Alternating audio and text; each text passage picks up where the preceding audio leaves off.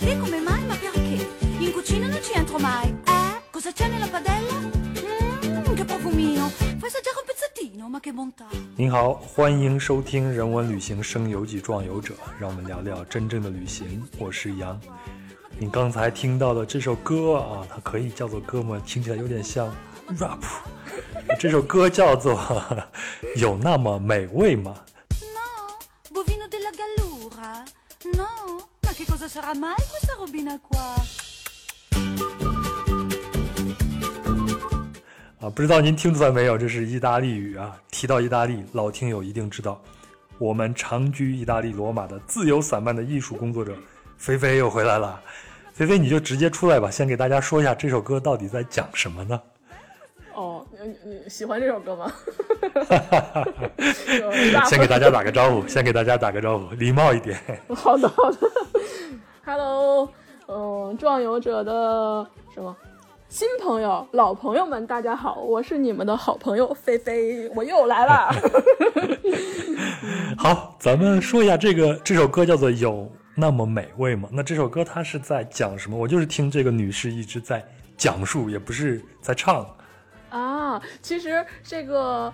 歌手呢，她叫 Mina， 她是意大利很有名的歌手吧之一吧。然后她这首歌是唱于1977年，她其实唱出来就是那种俏皮的意大利女孩对食物的疑惑与享受，就是还带着问题，真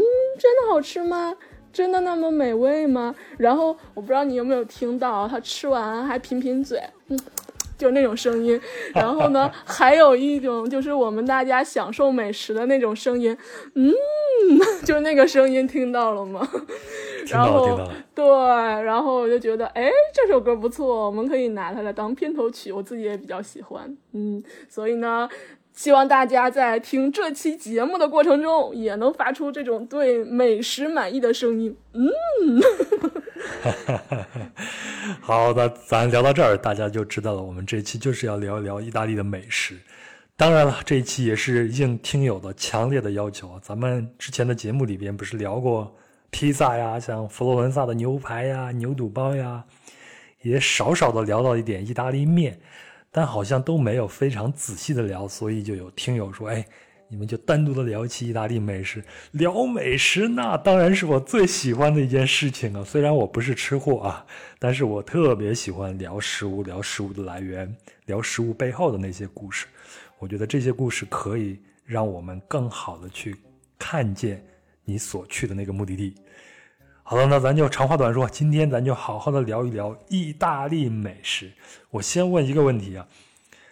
我们都知道法国菜的地位，法餐啊那是大餐，但是意大利人不服气。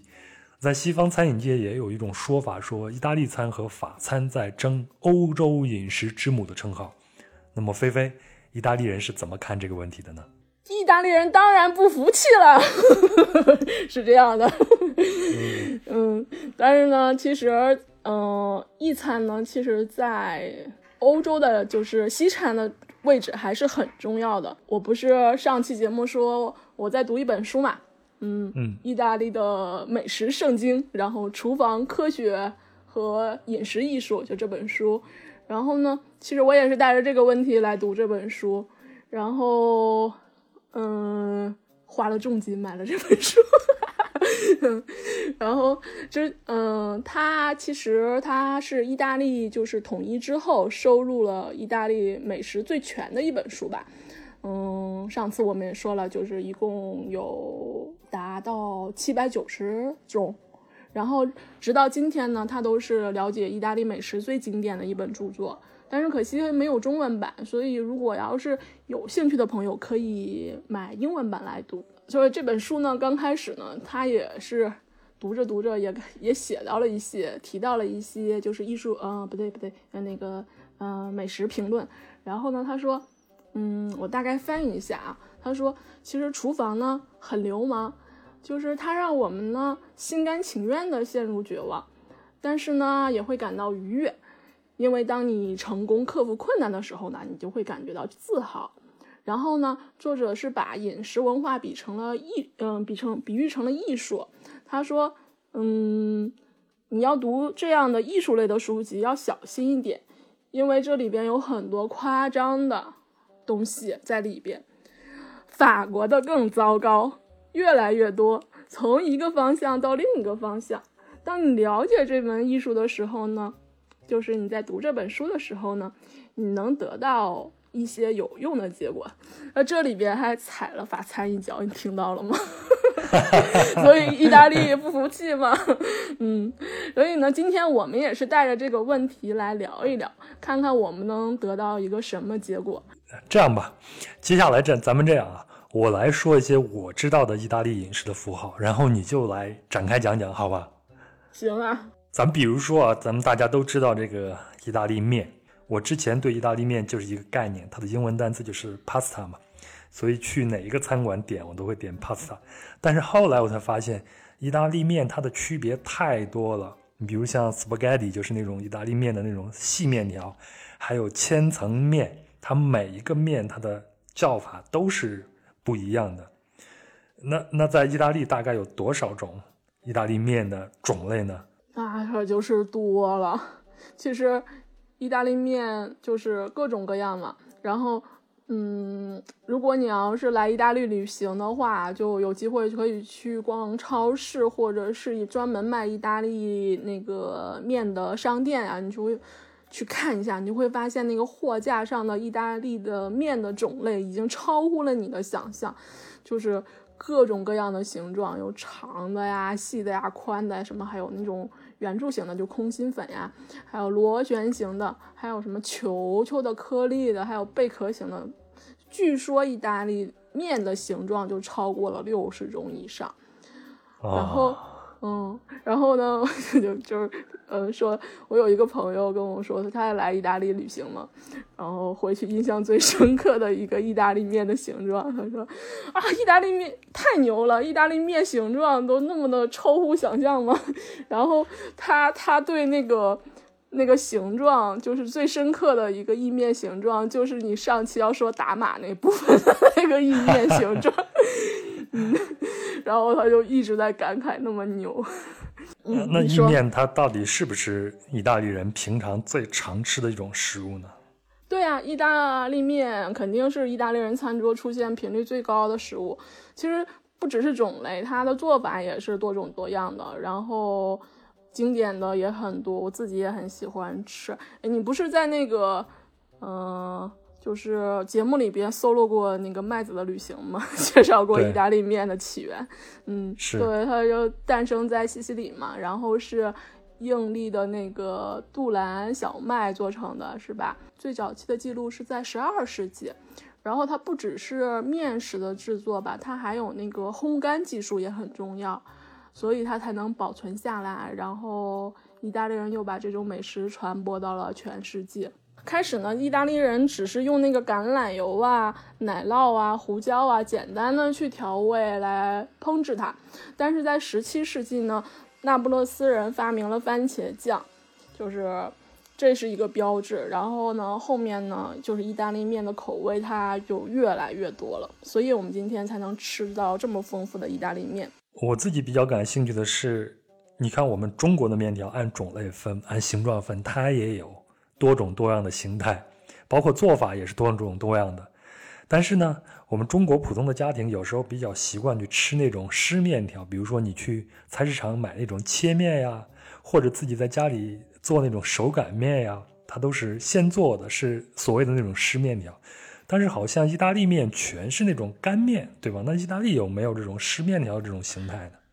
有啊，意大利面也有那种新鲜的意面呀。其实在古罗马的时候，就是他们已经开始使用宽面条了，就软面条。所以就其实软面条应该更符合就是中国人的口味，是吧？就是对，因为它是软的嘛。其实国内很多人接受不了那个意大利面那种硬度，感觉没煮熟，是吧？其实半熟的意大利面，就是那种七八分熟的意大利面，它才能吸收那种汤汁的味道。然后呢，新鲜的意面呢，就是那种软面条呢，你煮出来也不能像中餐那样过一下水啊什么的，它也是要直接放到酱汁里面，就是半熟的时候，然后也要吸收那个酱啊汤汁的味道。像罗马它的那个特色面就是那个培根蛋黄意面，然后其实我不是很喜欢吃，因为我感觉它有点腻，就是不太符合我口味。然后刚才我们也说，就是它那个形状还有那种贝壳型的，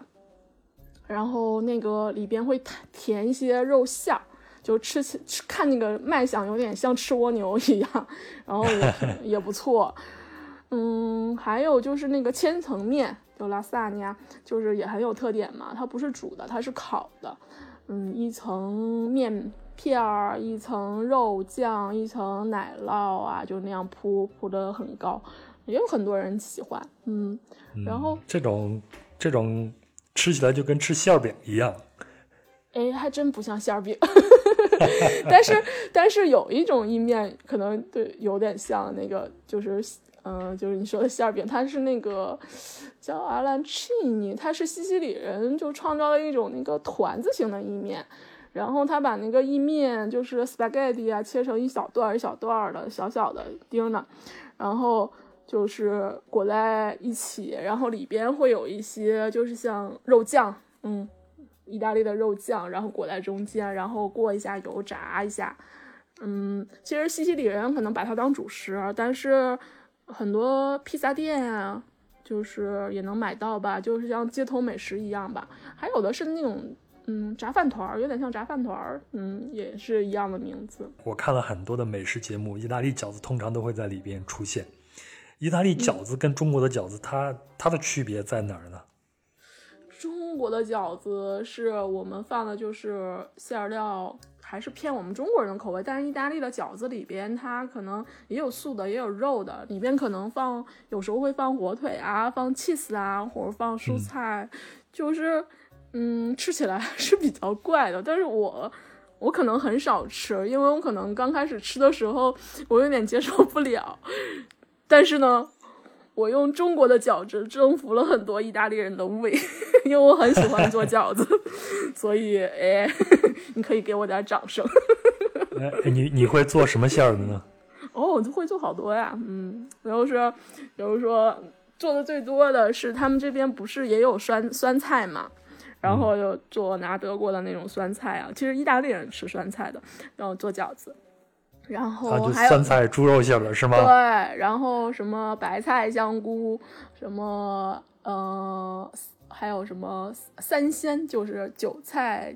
虾仁猪肉，或者是换成鸡蛋，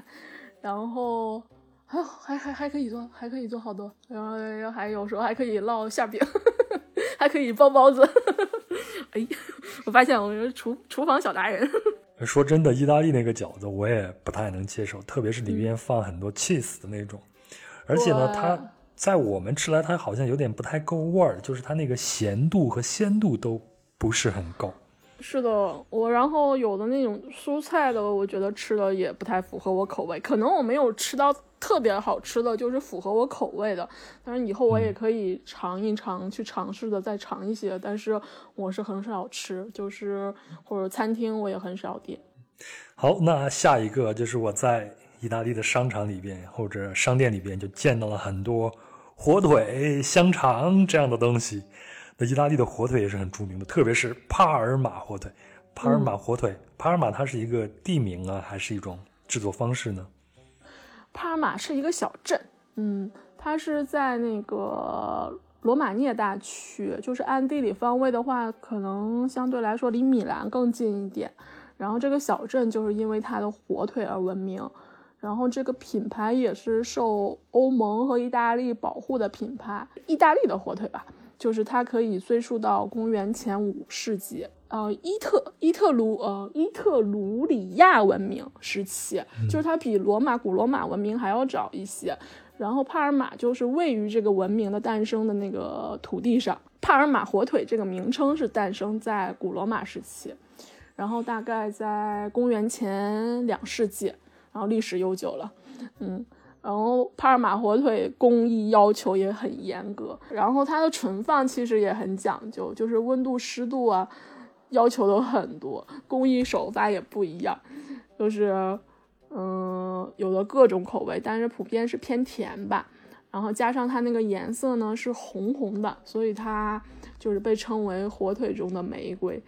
然后可以切成，它那个是切成薄薄的一片一片的，可以配面包或者是配一些青菜，配奶酪，然后可以配一些偏甜一点的淡一点的红葡萄酒，或者这个也可以配气泡酒或者白葡萄酒一起。然后也可以做成火腿披萨，就是它那个披萨从烤箱里烤出来的时候，就是你把火腿和那个芝麻菜就铺在那个热奶酪上，然后也是意大利经典的一个披萨的一个吃法。然后还有那个意大利有一道名菜叫火腿甜瓜，就是它是一个咸甜口的结合，就把那个哈密瓜切成条，然后配上火腿，也很多人喜欢。哎，说到这儿呢，在国内现在某一些烤鸭店啊，也会把烤鸭和这个哈密瓜在一起配，在以前我刚来北京的时候是完全没有这种搭配的，还可以，这种搭配也可以，但是我觉得这种灵感应该是来自于你刚才说的火腿搭哈密瓜片吧。好像国内的也有这种，就是一餐厅也有这道菜，吃的还比较普遍呢，也可以火腿搭，就是也有那种搭那个无花果，一起的。在那么多的超市里边或者是食品店里边都能见到，整个就是一个柜台里边全是那种火腿，然后就有那个片火腿的师傅，你要多少他就给你片多少。它是一般是挂在那个就是食品店的那个天花板上的就一个大猪腿一个大猪腿都挂在上面的，很壮观。就是橱柜里边有时候会放那个是香肠，就各种各样的是香肠，然后那也是意大利的一道经典，就叫那个意大利语叫萨拉梅，动画片那个神偷奶爸就是那个爱吃香蕉那个小黄人哒哒哒那个，然后他看到一只小猪就跑过去，然后抱着那个小猪就说那个萨拉梅，就是那个说出来一个意大利语的单词。它就是意大利一种风干的香肠，然后在欧洲也挺常见的，其实也有好多种，上千种了吧，但是猪肉为多。然后在意大利也会有野猪肉的、羊肉的、鹿肉的、什么鸡肉的啊，还有鹅肉的一些那个香肠。然后它就是把那个肥肉、瘦肉按比例打碎，然后再往里面放那个调味料，经过风干，然后可以配奶酪、面包，一起吃。然后也可以配。也可以烤披萨就风干肠。但是意大利它还有那种您说那意大利还有还有那种就是熟肉的香肠，就是它前面那是生肉做的，就是它是那种猪肉熏成的香肠，然后就是一般是切成一片一片，然后塑封起来啊，放在超市的冷鲜柜里边，就是也很好吃。然后最简单粗暴的做法就是把它那个和那个芝麻菜做成三明治一起吃，反正我平时会当零食就直接在那个干吃，或者早餐的时候也可以配。还有一种肉食就是也会经常见到，就是肉丸子，意大利版的红烧狮子头就是波罗尼亚的肉丸子也很有名，然后它也是来那个用番茄来炖呀，然后有的时候还在餐厅里可以看到那个肉丸子意面，也是一道经典的。所以提到这些，我们发现在意大利其实他们跟猪也是不共戴天呀，猪肉也是他们主要的肉类提供者，是吧？还有那种烤乳猪我也很喜欢，我的心头好，就是它那个猪肉里边包着好多香料嘛，然后它烤的时候那个香气，就那个香料的那种香气就从内到外就是渗透嘛，一点点渗透，然后它那个小猪的那种那个猪皮烤的脆脆的，然后超好吃。餐厅里边就是你可以点到主菜吧，但是就是在有些小店里边、食品店里边，你可以买那种带走就是吃的，像那个我们吃面包一样、三明治一样，就街头美食嘛。还有包了 K 的，然后它里边就夹着那个烤乳猪，然后超香，我超喜欢吃。我就拿着它，我配一个可乐，我就觉得超满足。哎，我还有一个问题啊，就是我们要去餐厅去吃烤乳猪的话，你一次是必须得点这一头呢，还是你可以分部位少点一些呢？对着猪皮不咬。没有，它是就是它一只猪来烤，烤完之后呢，就是你点这个餐的时候，它是给你切成片的，然后它是按配的，就是可以给你配3片，然后配一些烤土豆啊，然后一起来给你上一道主菜。但是我可以去点它的部位吗？比如说我比较喜欢吃这个猪的后臀肉啊，或者是腿肉啊。没有，因为它一只猪，它切到哪儿就算哪儿，它不可能去把它分开。它就是一头猪，对，它从头开始，它从尾巴开始切，然后卖到哪儿就你就吃到哪儿。那如果人多的话，我们就可以点一头了，对不对？一头也好多，吃不完。它就是每个可能就配3片，对，就3片。每一盘菜那多不过瘾呀！就吃3片烤乳猪。不是啊，但是它是主菜啊，你还有开胃菜啊，还有前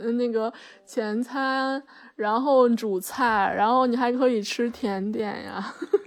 好，那我就再说一个食材，说一个我印象中比较高端的食材吧，就是黑松露。我好像一直没有吃过黑松露，但是我在德国的一个市集上吃过一次松露。它也是那个意面，然后在上头给我就是拿那种爆瓜器一样给我爆了一点碎沫沫放上去，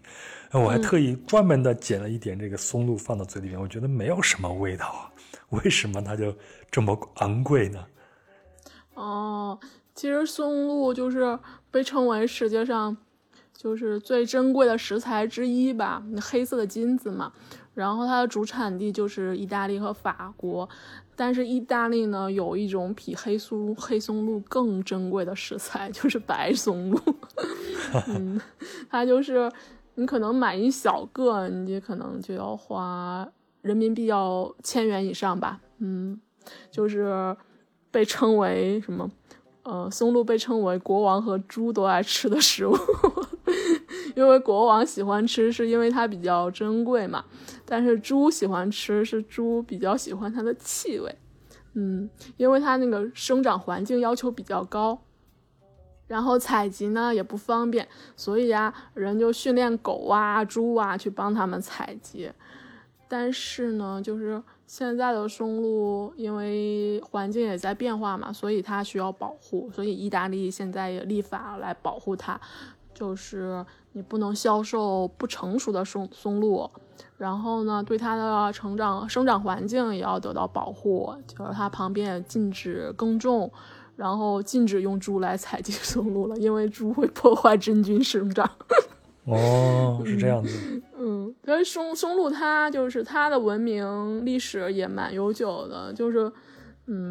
起源于文艺复兴。然后就像你说的那样，一般一餐食用的方法也是就是在那个泡沫器上弄成碎沫沫撒在意面里呀，或者肉上啊，还有一些其他的食物上面呀，就是用来提高那个食物的香气的。然后意大利还有就是我们经常吃的是有一种松露酱，然后可以抹在面包片上吃，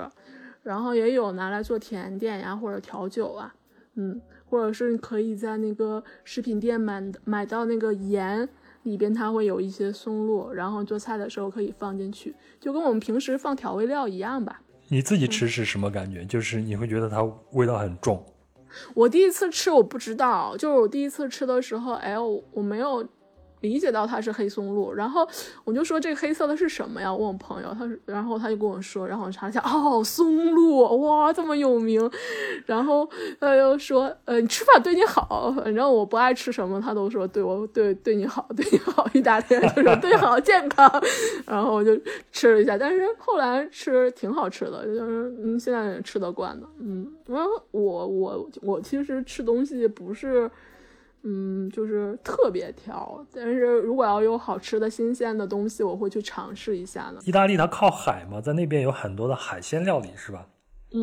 是的。然后意大利三面环海，所以海鲜是在这个国家不能缺少的食材。上一期节目我们也说了嘛，意大利人也生吃海鲜，对吧？吃那种新鲜的海鲜。然后意大利有好多的鱼，哎，我超级喜欢吃鱼。然后我又说，我爸说我属猫的，就是我来到这儿，然后才发现鱼好多种吃法呀。就是哪怕就我们学生食堂就是那么难吃的东西里边，鱼我就觉得很好吃，嗯。然后呢？他们会怎么去料理这个鱼啊？嗯，我吃的最多的应该是就是意式的鱼汤，其实说是汤，嗯，它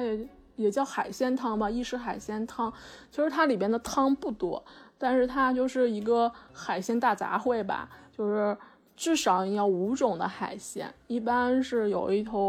条就是海鱼，然后青口贝呀、蛤蜊呀，还有虾呀什么的放在一起，然后它再配上那个烤好的那种面包，然后放在那个汤汁里边去吸那个海鲜的那个汤的那个鲜汤，但是就是一餐一般都是单独吃的嘛，就是分餐制嘛，但是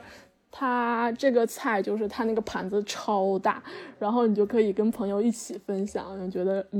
这样吃很热闹，所以它我就经常吃这个菜，我就觉得很好吃，嗯。然后还有经常吃的还有三文鱼吧，它有那个意大利。有那个烟熏的三文鱼片，就是生的三文鱼片，也可以配上芝麻菜做沙拉，也有披萨。当然我挺喜欢吃那个三文鱼意面的，就是通心粉。然后呢，还有一种鱼是剑鱼，就是它的名字就是斯巴达，就是我们想起的那个拿武器的那个斯巴达勇士吧。对，它那个味道也特别好，那个我是在西西里吃过，嗯。然后还有一种鱼呢，也可以安利一下，就是那个圣彼得鱼，就是长得巨丑，然后嘴巴巨大，眼睛也很大，脑壳也很大，然后它那个背部的那个鱼鳍又特别长，然后它还长皱纹，又特别大的一条鱼。就是一提圣彼得，这个鱼的名字就跟那个宗教的圣人圣彼得名字是一样的嘛。然后其实它有它的故事吧，就是。他是圣彼得在那个中东今天的以色列地区就是传教，然后那边有一个淡水湖叫加利利海，然后这条鱼呢就后来圣彼得他是来到了意大利嘛，来到了罗马，这个鱼就追随着他来到了意大利，所以呢，也是暗指着渔民和宗教的一种关系吧。他那个身上有一块小黑斑，他就被称为那个圣人的指印儿，手指的印记。然后它好吃吗？好吃啊！我说什么都好吃。现在说的感觉哪一道都很好吃。就是有一次我们去餐厅嘛，然后我就看着那个鱼，我说：“哎，这什么鱼，好丑啊！”然后那个服务员就说：“圣彼得鱼。”我说：“嗯。”我说：“哎呀，罪过呀，我不能说这样说圣彼得。”然后他就我说：“那我们来尝一下吧。”我跟另外2个朋友，然后我们就来点了一条这个鱼，因为它好大嘛，我们3个人一起吃。然后推荐了好几种做法，然后最后我们选择它就是。配土豆片和小番茄，然后去烤出来，拿烤箱烤着吃，特别好吃。就是不愧是中东跑过来的鱼，大老远跑过来的鱼，特别好吃。好，那咱再聊一聊另外一个很常见的，就是我看到意大利人早上，特别是上点年纪的人，都是到咖啡厅要一杯咖啡，然后旁边就摆一个牛角包，这基本上就是他们早餐的标配了，对不对？这牛角包就是普通的面包嘛，它有什么出奇制胜的地方吗？不能说它是普通的面包，它一点也不普通。对，它是经常就是早餐经常的标配嘛，就是一个牛角包配一个卡布奇诺，或者配一个咖啡latte，就是拿铁，然后来早餐。但是它其实它有。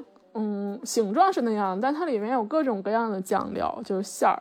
然后但是主要都是偏甜的嘛，但我特别喜欢吃，因为我觉得就是早上你去咖啡店吃一个新鲜烤出来牛角包，它那个皮脆脆的，然后热乎乎的，然后好好吃，里边其实它的早餐还有就是其他的那个奶油甜点的点心，然后还有好多好多点心，就是都可以，但是牛角包就是大家会经常选的一种吧。提拉米苏是意大利的经典的甜品了，对吧？对，经典的不能再经典了，全世界人都很爱它。又是我的心头好呀，怎么办？就是它是从意大利传统的甜点来演变出来的，就是可能说这段那个少儿不宜啊，就是据说它的就是甜点师发明它的时候是一种壮阳药，然后也有那种说还有一种说法就是它的故事有很多版本嘛，还有一种说法是丈夫要出门呢打仗的前，然后妻子就是用家里边剩的那些食材来做了这道甜点，然后让丈夫带走，反正今天的模样就是改良过的吧，反正很多人都喜欢它。我给你发那张照片，就是那个其实它那个提拉米苏的那个意思就是有那个意思，就是暗指的那个女孩子，然后撩起裙子，然后脱丝袜的那个过程。原来是这个意思啊。对，所以他就有这个前面说的那种，就是有点色情的那方面嘛，然后奇怪的知识又增加了一点了。对，然后其实现在它改良过了，就是男女老少都爱吃，小朋友也可以吃，但是以前可能它里边加了一些酒啊料啊什么的，可能就会对。不光是甜点，就是好多酒也是对男士友好一些。明白。不光是提拉米苏啊，意大利好多的甜点啊，还有各种塔，还有各种水果派，然后冰淇淋也可以做成甜点。然后甜点也是意大利人就是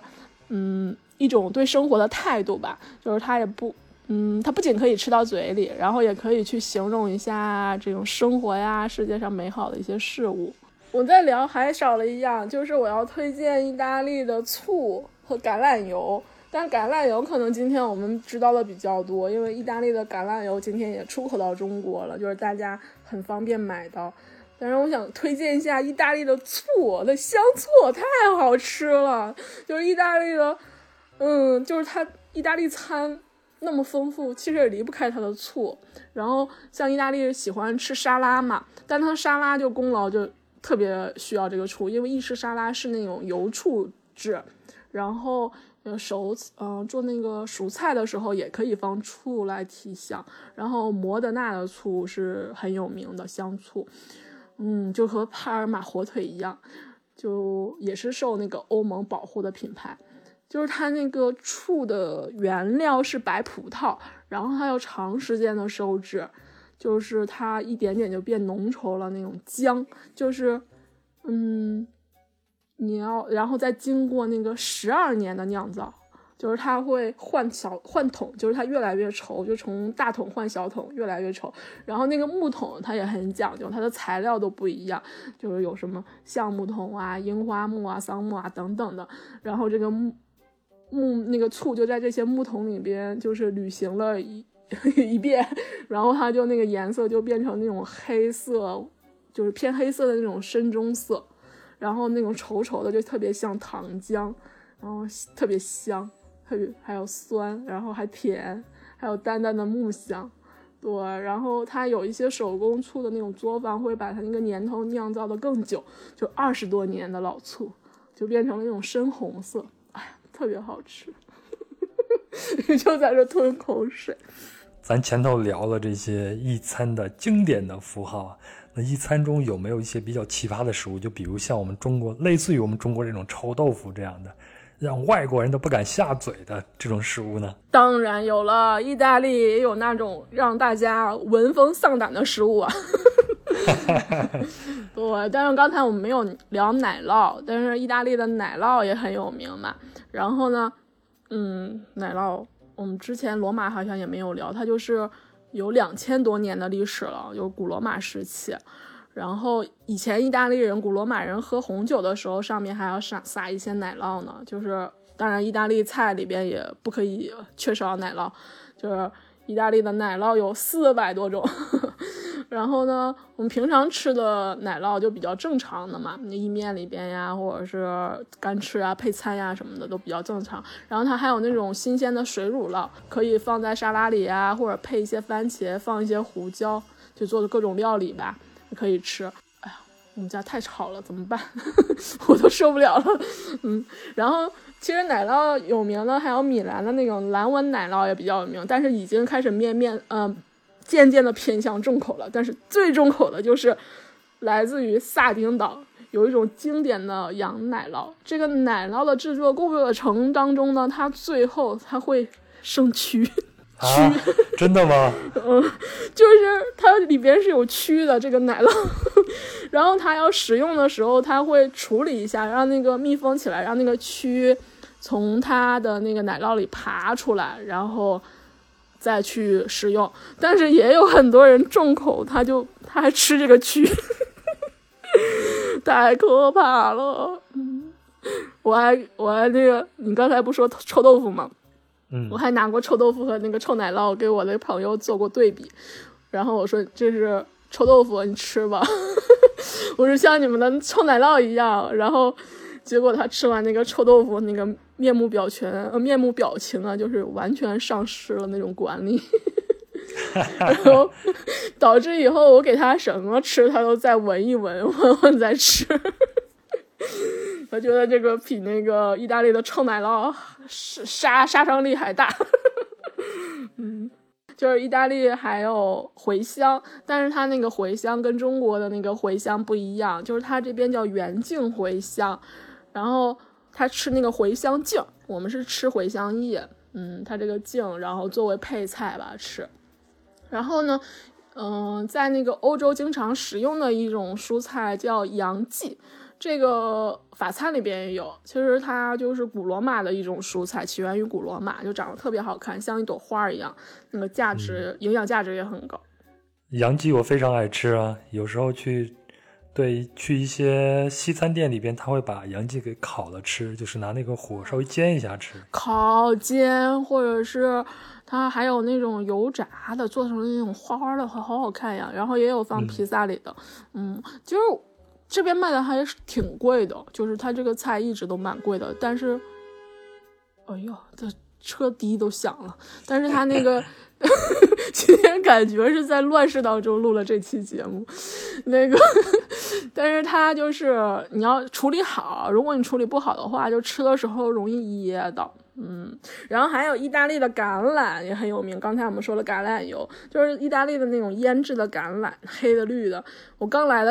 意大利的时候，对这个食物内心是超级拒绝的，因为我觉得它特别苦又涩又不好吃，所以每次点沙拉的时候我都说你别给我放橄榄，我不吃。但我现在还挺爱吃的，我就经常也是当零食那种配菜啊什么的往嘴里扔。然后哎呀，我的口味啊越来越奇怪了。然后意大利还有泡菜，就是古罗马人发明了那个制酸，然后所以意大利有各种各样的泡菜，什么酸萝卜呀、酸青笋呀什么的，就是酸黄瓜肯定最经典了，我们的国内也会喜欢吃。然后呢，我还在那个意大利吃了一种不一样的猪蹄儿，就是有一天我看到超市里边有卖猪蹄儿，我还挺兴奋的，因为我特别喜欢吃猪蹄儿，我就去买，我说哎，回来尝一尝。结果我一切，里面哪是猪蹄儿啊，这是个香肠，你就被它的外表所迷惑了，就里边就没有骨头。它是把猪蹄里边的骨头给抽出来，然后里边灌上馅儿，是不是？对，我朋友后来给我发了一期那个风味人间，就是里边就提到过这个食物。就是这个好吃吗？哎，可以啊，就吃香肠一样嘛，就是但是猪蹄儿它的骨头是精华呀，没有骨头。啃骨头那个快乐没享受到。嗯，然后我也在意大利的超市见过猪脑啊，什么那些乱七八糟的，我也不敢吃，我也没有吃过。但是意大利人就是吃那个野猪肉，嗯，就是因为意大利野猪泛滥，就是它野猪特别多。然后去年罗马还有那个农民大游行，就是搞了一场大游行抗议野猪太多了。那宅家的时候你就也经常看意大利人发那些就是视频 TikTok， 就是各种野猪跑到城市里面来打扰他们的生活，跑到家门口来串门，就是人都消失了嘛，野猪就进城了，还跟汽车赛跑。嗯，然后当然他那个我刚才说那个抗议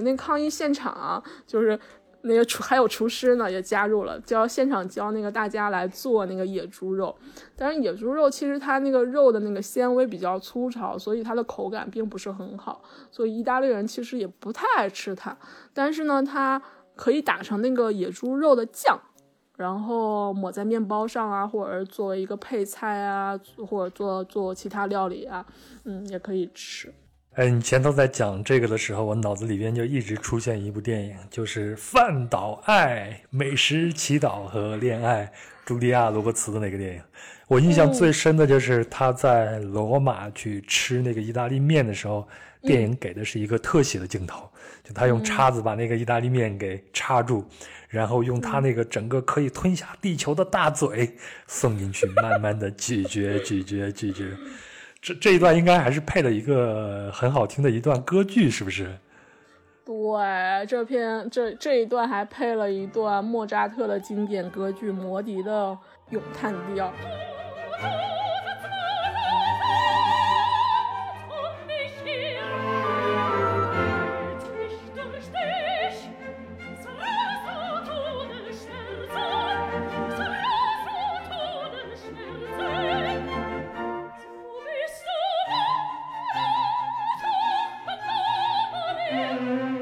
美食祈祷恋爱，我特别喜欢这部电影，嗯，因为我也很喜欢，它是我看的最多的次数的电影，我可以这么说，就没有之二，之一。我是在2011年的时候第一次看的，2011年年初，然后那年也是我间隔年那年嘛，也认识你那一年，对，所以它在这个电影对我来说就是还是有意义的，就是。现在我那个还有光盘，嗯，一直带着。然后，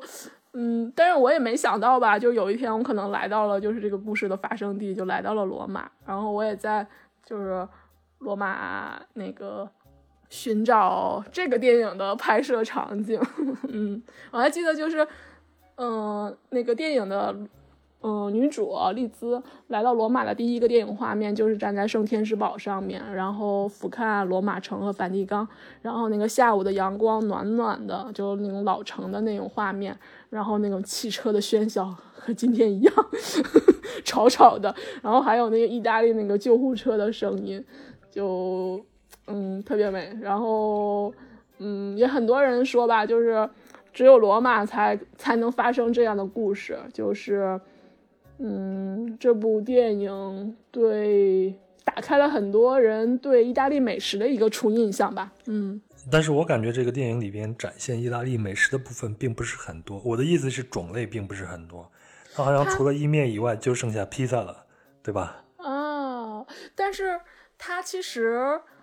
它分几段，就是你像它一直在暗示，比如说你像他刚开始的时候他就租房子嘛，然后那个老奶奶，记得那个奇葩的奶奶，然后就说啊，你离婚了，那你不要带男人回家，然后他说美国女人你需要那个意面 pasta 和那个香肠来治愈自己，意思是这样的，就是他一直在暗示。然后包括他吃意面那个过程，然后他还有去咖啡店啊，喝咖啡吃甜点，然后他还去了那不勒斯吃披萨嘛，还有那种享受的那种味道。然后包括对，然后包括他最后他就可以去一餐厅自己就把所有的餐全点了，然后点的那些也蛮经典的。所以我觉得他可能那么短的时间他不可能给你去安利很多意大利的美食，但是他一直就是在用美食在罗马去治愈自己吧，所以他这个不光是旅行吧，也是个美食治愈的过程。还想推荐一部纪录片给大家，其实这部BBC 的一部纪录片也是我们那个周游者的听友推荐的，后来看了我觉得这部纪录片特别好，就是它是叫就两个意大利吃货，或者是翻译出来叫贪嘴意大利，是有一个厨师叫安东尼爷爷和他的好朋友也是他的助手叫詹纳罗，然后他们俩就是寻访意大利美食，然后里边还有意大利的人文地理，还有意大利人的幽默，特别好。然后就是你刚才说电影不是没看过瘾嘛，你就可以看这个纪录片，这个纪录片里的美食超级多，但是说转一下，就是如果你要是看完这个纪录片，其实还是推荐你去看一个短片，就是在2017年的时候，这个纪录片里边那个安东尼奥爷爷他去世了，然后他这个搭档他的助手呢，好朋友就去他们以前拍纪录片的地方，然后做了爷爷最喜欢吃的柠檬意面，然后他坐在爷爷以前就是打盹儿等他开饭就等餐的那个房檐下，然后就坐在那个爷爷以前坐的那个位置，然后哭着吃着这盘意面，就是特别感人。这个纪录片特别好，就是有感情，然后有美食，还有文化。我也顺便推一个我最近看的一个纪录片，这个纪录片每一集都很短，7-8分钟左右。那它呢，这个纪录片叫做意面百态，就是意大利面的百种形态。百态当然是一个虚词啊。这个片子很短，但是它讲的是一个意大利裔的美国人，他在洛杉矶，然后他重新返回到意大利去寻找各种形状的意大利面的起源地以及如何去制作他们的这样一个故事，非常好看。只有几集而已，如果有兴趣的话，你可以在吃饭的时候看哦，是非常好的一个下饭的剧。对还有一部电影就是名场面，是一部老的黑白电影，叫罗马美国人，然后那里边有一个吃意面的镜头超经典，在意大利，然后也是就是那个变成了一个经典吃意面的一个画面，然后定格在那儿了。我可以把那个照片发给你，然后回头可以发在我们的公众号上分享。好的。这个电影如果我没记错，它还有另外一个名字，应该叫做《美国人在罗马》。对，就是一样的嘛，罗马的美国人，美国人在罗马。好，那既然我们都聊到了电影，我们就往你的专业上再靠一靠啊。你看你是学美术的，那绘画呢，它通常能承担很多的记录民间生活的这样一个功能。那在意大利的绘画作品中，有没有跟饮食文化相关的作品呢？当然有了，不少呢。这样想画画跟我的专业有关，我也是个画画的北北。画画的北北，然后其实我工作的地方就有那个跟意大利的美食有关的一张画，这也是一张世界美食知名画了，就是以前不光我们现在喜欢吃饭的时候自拍一下呀，拍下食物啊，但是古人也是喜欢的。然后呢，这张画叫《吃芸豆的人》，它是16世纪呢意大利画家卡拉奇的作品。然后这个他在享受着他的美食，然后桌子上还放着面包、蔬菜饼还有葡萄酒。其实这样的绘画呢，就记录了下来那个时代的一个美食。然后意大利人也很喜欢吃豆子，很多各种豆豆，然后有汤汤水水的，也有那种各种吃法。然后还有一幅画，就是我们就是之前上期提到的那个威尼斯风景画了。在那个码头上就有一些工人啊，他就手抓那个意大利面在吃。没错。不过呢，还可以再多聊一点，因为我是个画画的北北嘛。就是还有一个意大利文艺复兴时期有一个著名的肖像画家，他叫阿尔钦博托，然后呢，他的作品呢特别有特点，他是用实物或植物来拼成人物的肖像，就有一种试错的绘画的感觉。然后还有那种画一盘水果，就是你看的是一个水果蔬菜的一盆应该是一盆，但是你把它旋转过来呢，就是180度呢，然后它就是一个人物肖像。反正表达手法也很特别。然后他还画过那个，有一张画叫皇帝鲁道夫二世，他的造型来自于古罗马神话中的那个季节生长之神。所以手里边就是各种丰富的水果啊、蔬菜啊来拼接成的，就是象征着富足的时代吧。他还有一组画，肖像画叫四季，就正好和我们上期的那个聊到的那个维瓦尔第那个四季搭上了，就是用四季的那个蔬果、蔬菜、水果来组合成的人物肖像画。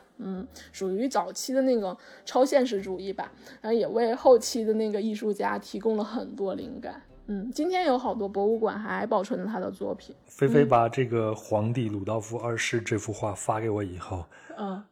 天哪，我一定要把它放在公众号里面，不能让我一个人密集恐惧症爆发呀！你是看这张画密恐啊？对，我看到这张画以后，我发给你，然后我的整个后背都是痒的。那我最后把你那张照片，你有没有好一点舒缓一下心情？及时预警是吧？好吧。然后还想多聊一点，就是在那个庞贝古城的遗址当中呢，现在也保留着很多以实物为画的那个壁画，然后我们也可以了解到这个消失的城市以前的是那么富庶啊，有很多实物。然后在那个西方的就是最有名的一顿饭肯定是最后的晚餐，对吧？对，它其实那个餐桌上有很多种食物，但是它永远少不了，就是不管是众多艺术家啊，好多种版本啊，还有那个书上那种印刷版本啊，但是它那个餐桌上永远少不了两个食物，一个是就是面包和葡萄酒，就是这个是在宗教里边不是有象征意义的嘛。然后还有说的有点多，就是不光意大利吧，就是很多艺术家都喜欢来用食物来表达生活呀，表达情感。就是像荷兰的著名的维米尔，他有一幅名画就是倒牛奶的女仆，就是表现了那个准备早餐的那个生活画面。然后在那个17世纪也是大量的荷兰的大量的艺术家就开始画那些食物写生啊，画的栩栩如生的。然后也是他们就因为海运发达，然后还有很多外来的那种舶来品会摆放在一起来变成静物画。还有很有名的梵高吃土豆的人，也是农民，就是回家晚餐回家全家人一起吃饭，然后那个画面很温暖的一个画面。然后其实水果就是蔬果，它有时候不光宗教里边呀，还有生活呀，它又变成了一个符号概念。然后就包括我们之前说的那个你密孔的那个画，对，就是它有时候会有一种符号概念来存在艺术当中。然后还给你分享了一张作品，就是集市一景这张画，有卷心菜，有南瓜，有胡萝卜，有葡萄， 对吧？还有洋葱，好像还有杏子，还有大萝卜。就是这张画是它是1569年，然后是彼得阿尔森画的。它其实里边有点符号学的概念吧，就是有点性暗示。就是它那个女人提的卷心菜啊，其实就是象征着女性，然后那个男人手中就是提着一根大萝卜嘛。就是毫不隐晦的去表达了一些东西。它是对男女性器官的一种描述了，对吧？对对。然后这是食物。其实食物，哎呀，好多艺术家都喜欢画食物来表达自己的主观情感，特别多。但是如果你要听的话，我还可以继续讲下去。如果要是时间不够的话，我也可以听。咱改天再专门讲一期绘画与食物好了。对，所以有时候食物就是在我们生活当中是很重要的，就是哪怕你如果用着手机是苹果的话，你可以看看它的 logo， 就是想想这个食物它也会有一些概念上的东西的，就是什么伊甸园亚当夏娃偷吃禁果呀，或者会想到那个牛顿夹到你头上的那个苹果呀，或者白雪公主口中的那口毒苹果。所以这个食物吧，不仅能给我们口腹带来快乐之感，但是它也给我们生活提供了很多想象力。哎，我还有一个问题啊，就是前头咱们聊了这么多美食，有没有发现说番茄也就西红柿在意大利的食物里边占一个非常重要的一个地位？你像披萨上也要用，你吃意大利面也要用，它是好像是一个最基本最常用的一种食材了，对吧？对，其实番茄在一餐当中是特别特别重要的。新航路的发现啊，西班牙人就把番茄带到了欧洲大陆，然后从18世纪，就是17世纪，不是那不勒斯人就发明了番茄酱嘛，但是18世纪番茄就开始普及开来，然后在意大利菜中就变成了不可缺少的食材。意大利肉酱面，哇，还有各种炖菜，然后你感觉就是他们可以拿番茄来搭各种食材，世间百种食物都可以跟番茄在一起。其实那个意大利的饮食就是它的文化是丰富于古罗马时期嘛，然后在那个古罗马的历史当中，就是农民就开始大量种植了，然后养殖，就是来获得大量的食物吧。还有那个罗马的贵族就是那种生活特别奢靡嘛，我看小朋友说了啊，罗马贵族大吃大喝，就是吃什么吃饱了吐完了再吃。他们那个有那个公共的长饮的场所，就是旁边都有一间小房间，那个叫催吐间，真的就是吃饱了吐，然后再继续吃。就是古罗马人就对食物有一种偏执的那种热爱，但是后面肯定就是他的社会和宗教文化都开始，不提倡这种生活嘛，开始来制止嘛，所以也有七宗罪之一嘛，暴食这一项嘛。哎，挺有意思的。有一次咱们不是在群里聊天，就是聊那个德国的酸菜的起源，然后聊大白菜包菜的历史，就是其实就是起源于罗马，就古罗马人就开始种植包菜了，然后又会制酸，所以呢就有了德国的酸菜。而中国的白菜就是起源于中国，起源于汉代，而现在在意大利也可以买到中国的白菜。就叫中国白菜。这边看见大白菜，他们就说，哦，这是中国的白菜。那前头咱们聊的这些美食，基本上都是要在外面的饭店才能吃到的。那在意大利人普通人的家庭的厨房里边，大家会去做一些什么样的家庭饭菜呢？或者说，厨房对意大利人的生活来说重要吗？那是相当的重要，当然重要了，而且很重要。然后，意大利人就是意大利的厨房基本都是开放式的，就是开放式厨房嘛，一般是和客厅相连的，所以它的厨房是可以展示给外人看到的。就厨房呢，它就代表着一种生活的态度。然后意大利人呢，他们也认为他们的生活就是在厨房，然后厨房也很整洁，然后有各种锅、餐具。可能平时用的餐具啊、瓷器啊什么也是相对来说是一般般的，但是，如果要是节日或者有重要客人来访的话，就把家里边最精美的瓷器、餐具就拿出来，还有酒杯，就很正式的一餐。然后呢，他们的那个灶台，也挺有特点的，就是它那灶眼的大小也不一样，就可以烧各种菜，来控制火。然后还有一个特别小的那个灶眼，就是来烧咖啡的。因为意大利有一种特色的那个烧咖啡的壶叫摩卡壶，有点像我们那个汽锅鸡，就是那个锅一样，但是它是小的摩卡壶啊，就那个原理像那个一样，就是它下面是放水，然后中间那部分放咖啡粉，然后那个水烧沸了的时候呢，就是把那个往上冲的时候，就把那咖啡粉冲到最上面那部分，然后就变成咖啡了。我录节目之前还喝了一杯然后他的厨房里边还有各种意面呀，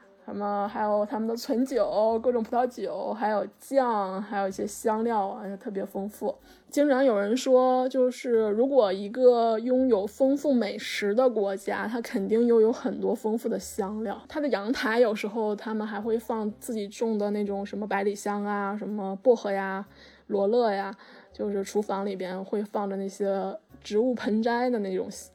香叶，然后橱柜里边还有各种香料，挺好玩的。需要的时候就去现采一把，对吧？对，我突然想到，就是你记得我们第一期的时候，我不说我那个毕业的时候带了一个那个桂月罐嘛，桂月说的叶子，月桂叶做的那个，对。然后呢，你知道那个就是宅家这段时间他的命运怎样了吗？他被我炖肉了。其实它就是我们的香叶，对，他们也用这个那个香叶来炖肉。然后有一天我突然发现，哎，这闻一闻，这不就是香叶吗？后来一查，哦，果真是香叶。然后我就给它炖肉了。然后我的毕业的那个桂冠被我炖肉了。它被吃到了肚子里，我将永远胜利。所以这集我们就叫做我拿毕业桂冠炖了肉好了，对吧？别这样，标题都有了，一定要这样做。然后意大利人他们也吃辣椒，对，他们也有辣。哎呦，完了，笑死了。哎，那普通意大利人他们的家庭餐就会是拿意大利面来做吗？这是他们最普遍的家庭餐吗？你要看，像他们平时的话，可能吃的稍微简单一点，但是如果要是节日的时候，就有大餐，或者是跟咱们一样嘛，对，或者是就是朋友来啊，家和大团聚的时候，家人回家呀，就会有大餐。一会儿我们还可以再聊。然后其实那个，我觉得就是。他们在意大利人的眼里，就是饮食不只是吃嘛，就是我们之前说那个圣经上面也说，它更是一门艺术。就是他那本书里边提到说，就是在我们也都知道，意大利是个艺术的国度，是吧？讲了很多艺术有关的内容，就是你听音乐呀，看绘画呀，都能给我们带来一种精神上的享受，但是你吃到了好吃的食物，也同样可以获得一种愉悦的心情，甚至很兴奋的一种状态。所以呢，在他们的菜品里边就很注重食物搭配、营养搭配，还有摆盘呀，就是要有个好的卖相。所以，好的厨师也是艺术家。而你要是在和意大利人一起生活，就是他们的晚餐就很热闹。然后有时候也会去那个意大利人朋友的家里边啊，跟他们一起吃饭，就享受美食。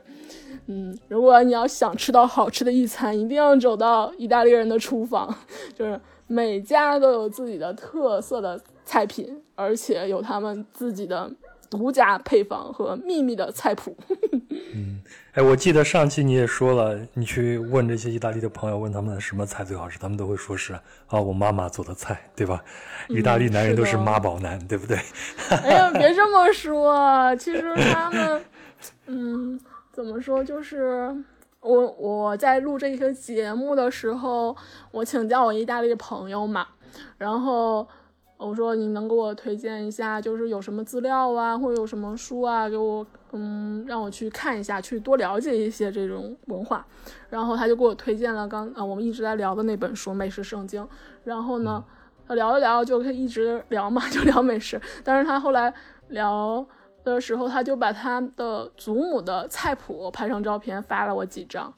然后我就哇，我这个菜谱都好多年了，都快100年了。然后我就觉得好经典呀，好好看呀，那个还包着那种硬面的封皮，然后它写的字体特别流畅。然后这个菜谱是作为嫁妆留给了他的妈妈，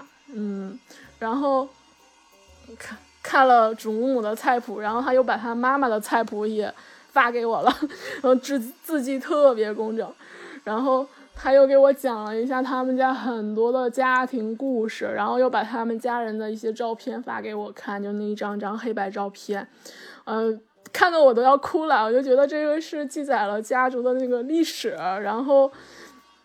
就是一种亲情的传递吧，那种爱真的是感动我了。其实妈妈就是用食物来表达对孩子就是那种情感嘛，所以意大利人爱妈妈是有理由的，所以大家也不要有什么偏见，就是开玩笑，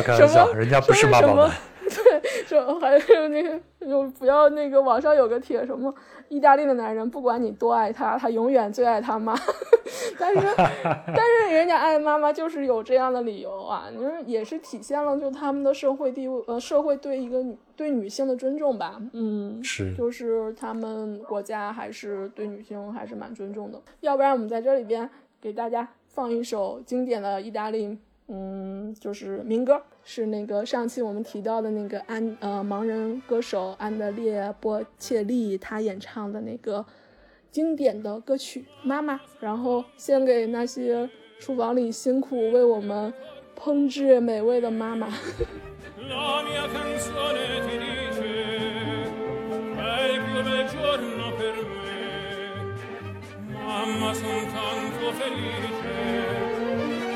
Per lontano per te,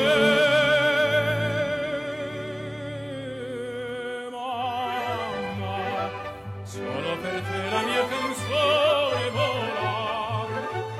Mamma, sarai con me, tu non sarai più sola. 菲菲，你有没有去过你的朋友家里边，和他们的家庭一起去吃一顿饭？我和意大利人一起住过，住过很长时间呢。给我最感触最深的就是他们对生活的热爱的那种态度吧。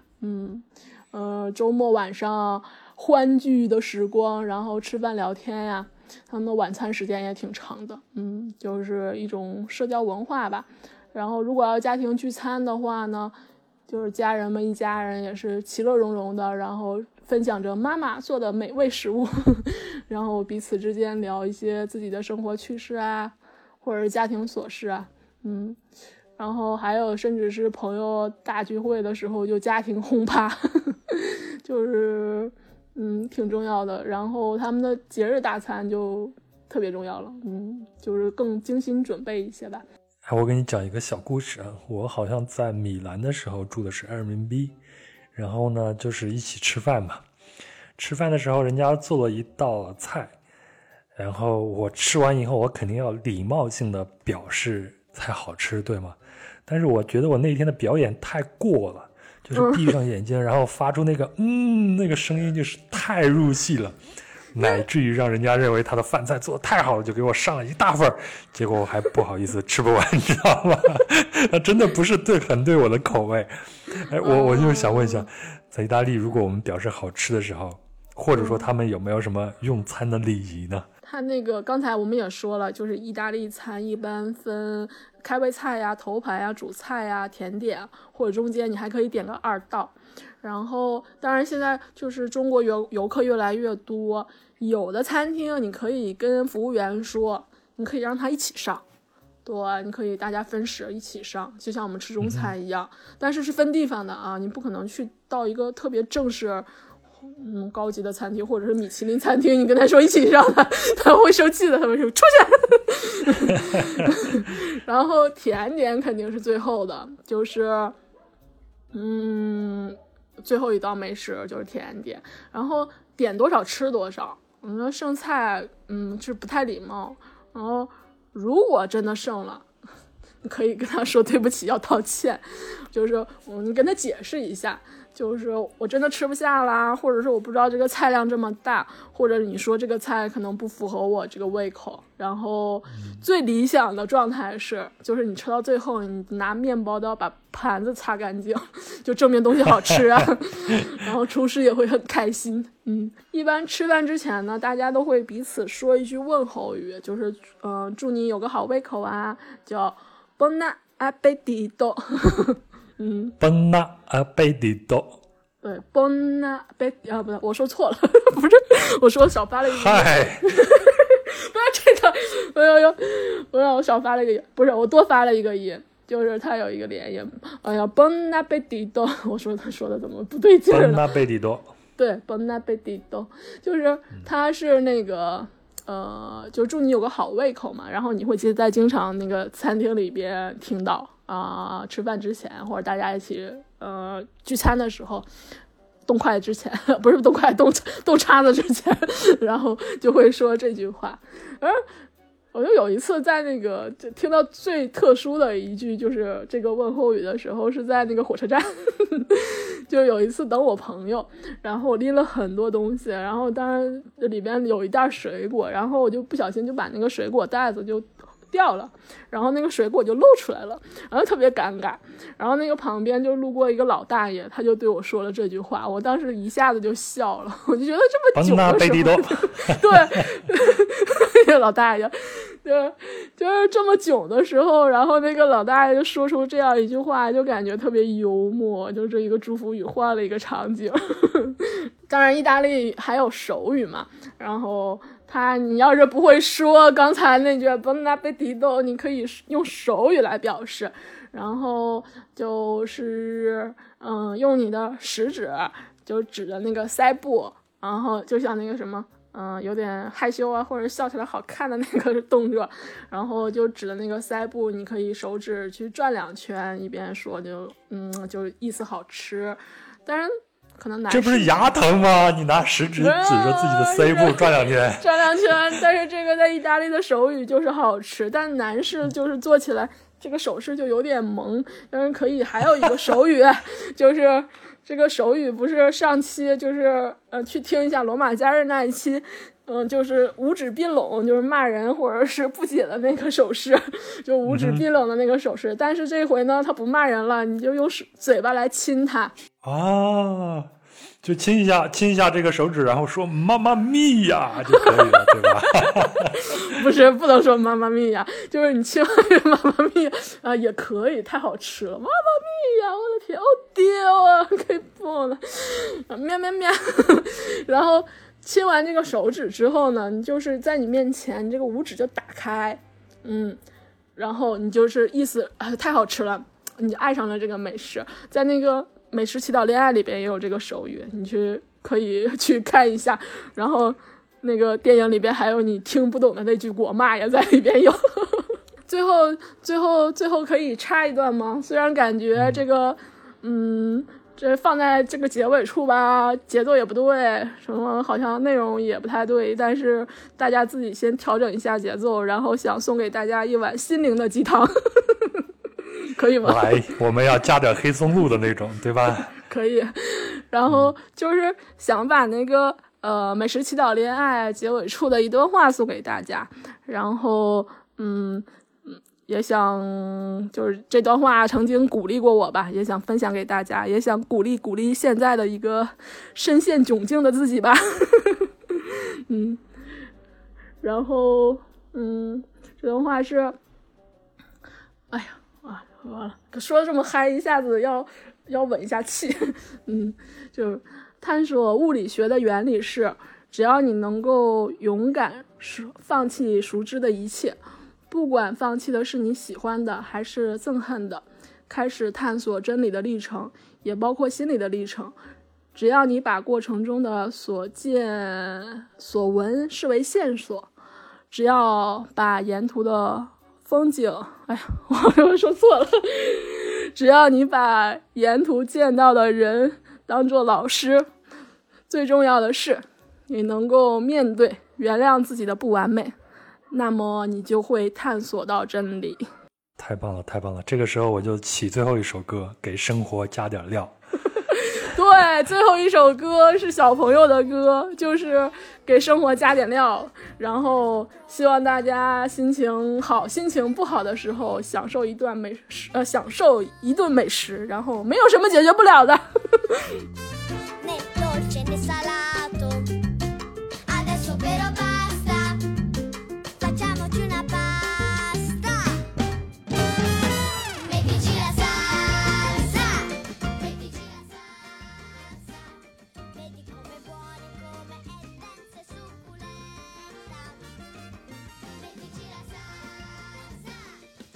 好了，给生活加点料，在这样一首欢快的充满童心的歌曲里，这一期就结束了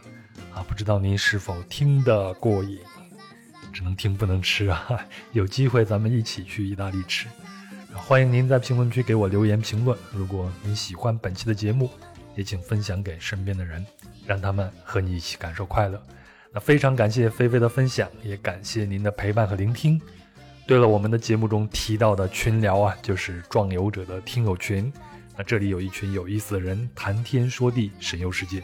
我的很多奇怪的知识点都是在这儿得到的。如果您也想进入，请微信添加13436929952，他会将您拉进去。那本期的相关图片呢，也会在公众号壮游者里呈现，微信搜索关注壮游者。好